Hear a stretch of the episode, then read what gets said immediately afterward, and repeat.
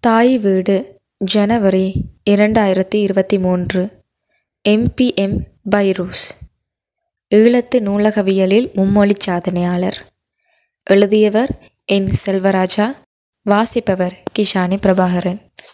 இலங்கையில் நூலகவியல் துறையில் ஆழத்தடம் பதித்து வந்த நூலகரான எம்பிஎம் பைரூஸ் அவர்கள் மாரடைப்பால் கடந்த மூன்று நான்கு ரெண்டாயிரத்தி ஆறு அன்று மரணமானார்.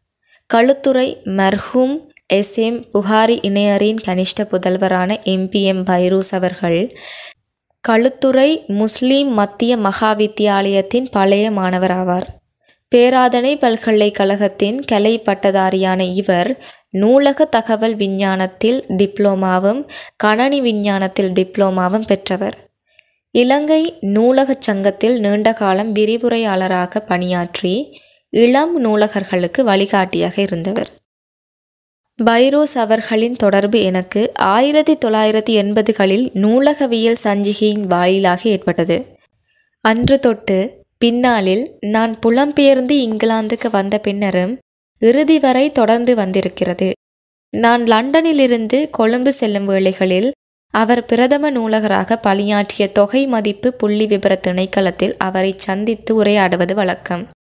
இறுதியாக அவரை ரெண்டாயிரத்தி ஐந்தில் சந்தித்த போது நூலகவியல் துறையை தமிழ் பேசும் நூலகர்களிடையே காத்திரமாக கொண்டு செல்லும் பணியை முன்னெடுத்து செல்வது பற்றி நீண்ட நேரம் உரையாடினார். டிசம்பர் ரெண்டாயிரத்தி ஐந்தில் நான் மீளத் தொடங்கிய நூலகவியல் சஞ்சிகையின் வாயிலாக தொடர்ந்து கட்டுரைகள் வழங்குவதற்கும் உறுதியளித்திருந்தார். எம்மிடையே வாழ்ந்த முதுபெரும் தமிழ் நூலகவியலாளரான ஜனாப் எஸ். எம். கமால்தீன் அவர்களின் நன்மாணாக்கர்களில் ஒருவராக இவர் எப்போதும் அவரால் நிறைவு கூறப்பட்டவர். தனது ஆசானை கௌரவிக்கும் வகையில் எஸ். எம். கமால்தீனின் ஆக்கங்கள் என்ற நூல் விபர பட்டியல் ஒன்றினை தென்கிழக்கு பல்கலைக்கழக நூலகத்தின் வெளியீடாக இரண்டாயிரத்தி ஒன்றில் இவர் கொண்டு வந்திருந்தார். அவரது பன்முகப்பட்ட பணிகள் பற்றிய அறிமுக குறிப்புடன் எஸ். எம். கமால்தீன் அவர்களின் மும்மொழியாக்கங்கள் பற்றிய ஒரு விரிவான நூல் விபர பட்டியலும் இந்நூலில் இடம்பெற்றிருந்தது.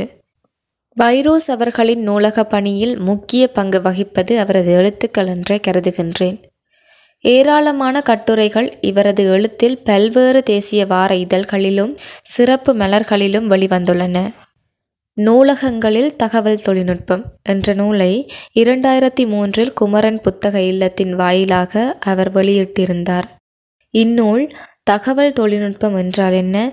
கணனியின் பின்னணி தொகுதி பகுப்பாய்வு கணனி வலையமைப்புகள் தகவல் பரிமாற்றம் தரவுத்தள முகாமைத்துவ முறைமை நூலகங்களும் கணனியும் நூலக நடவடிக்கைகளை கணனிமயப்படுத்தல் இணையச் செயற்பாடும் நூலகங்களில் அதன் அவசியமும் சிடி ரொம் தொழில்நுட்பத்தை நூலகங்களில் பயன்படுத்துதல் போன்ற நடவடிக்கைகள் பற்றி ஆராய்ந்திருந்தது. தமிழில் நூலகவியல் துறையை நவீனமயப்படுத்தும் வகையில் எழுதும் மிகச் சொற்ப நூலகர்களுள் பைரோஸ் முக்கியமானவர்.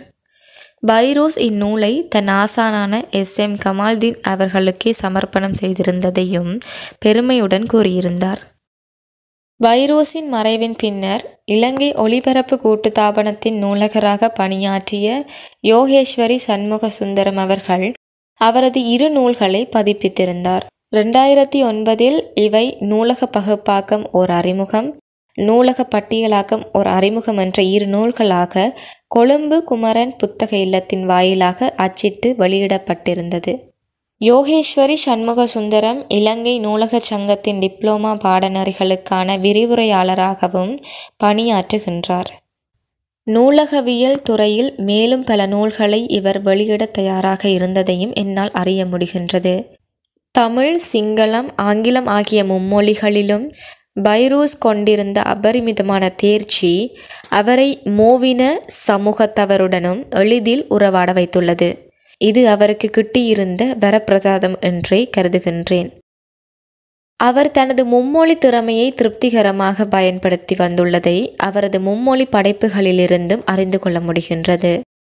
பைரூஸ் அவர்களின் குறுகிய வாழ்நாட்காலத்தில் நூலகவியல் கல்வித்துறையில் அவர் சாதித்தது பலவாக இருப்பினும் அவை முழுமையாக வெளியுலகத்தின் அவதானிப்பை பெற்றுக்கொள்ளும் வகையில் நூலுறு பெறவில்லை என்றே கருதுகின்றேன். காலக்கிரமத்தில் அவற்றை நூலுருவில் கொண்டு வந்து அவரது வாழ்நாள் ஆசையை பூர்த்தியாக்க வேண்டியது இன்று தாயகத்தில் வாழும் தமிழ் பேசும் நூலகர்களின் கடமையாகும். தமிழ் சிங்கள முஸ்லீம் நூலகர்களுக்கிடையே அவருக்கு ஒரு சிறப்பான இடம் என்றும் இருக்கும் என்பதே எனது நம்பிக்கையாகும். அவர் இலங்கை தமிழ் நூலகவியலில் இன்று விட்டு சென்றுள்ள இடம் நிரப்பப்பட நீண்ட காலம் செல்லும். நன்றி.